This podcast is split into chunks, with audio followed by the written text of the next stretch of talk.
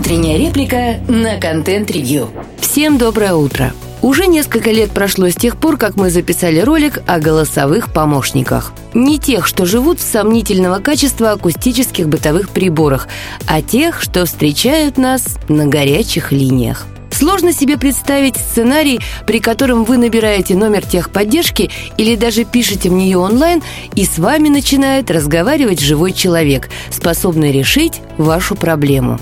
В лучшем случае вас встретит железный голос, который коротенько, секунд на 40, выдаст лекцию о том, что все звонки записываются и что нужно оценить качество обслуживания. В худшем же случае железный голос никуда после этого не исчезнет, а начнет усиленно предлагать вам помощь.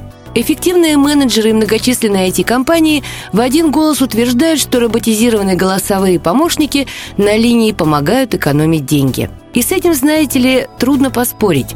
Действительно, не нужно платить за полноценный колл-центр с этими странными людишками.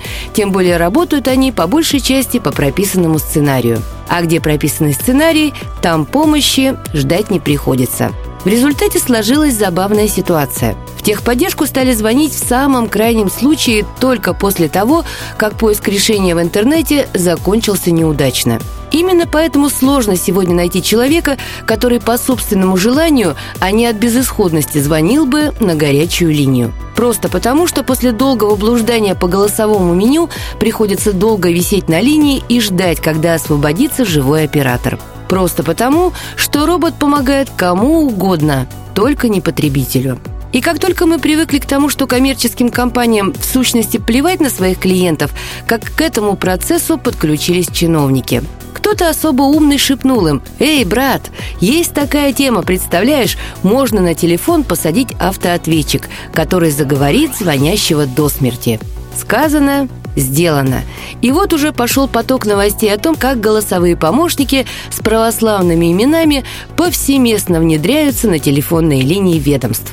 При этом ни для кого не секрет, что в современном мире главным признаком уважения является личное общение. Недаром к премиальным банковским картам прилагается служба консьержей, живых людей, которым можно позвонить и решить какие-то бытовые вопросы.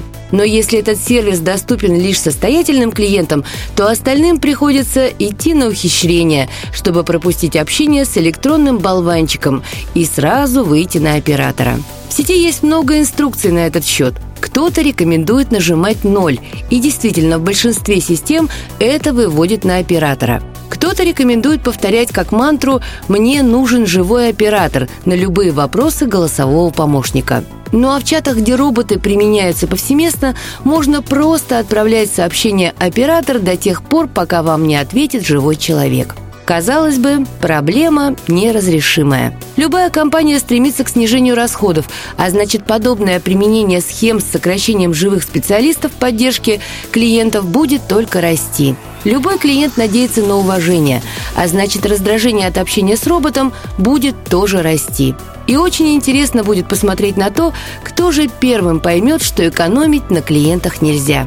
Можно экономить на рекламе, на отделе маркетинга, на бессмысленных кампаниях с привлечением псевдозвезд. И можно даже потом нарисовать красивые презентации о том, как все было это эффективно.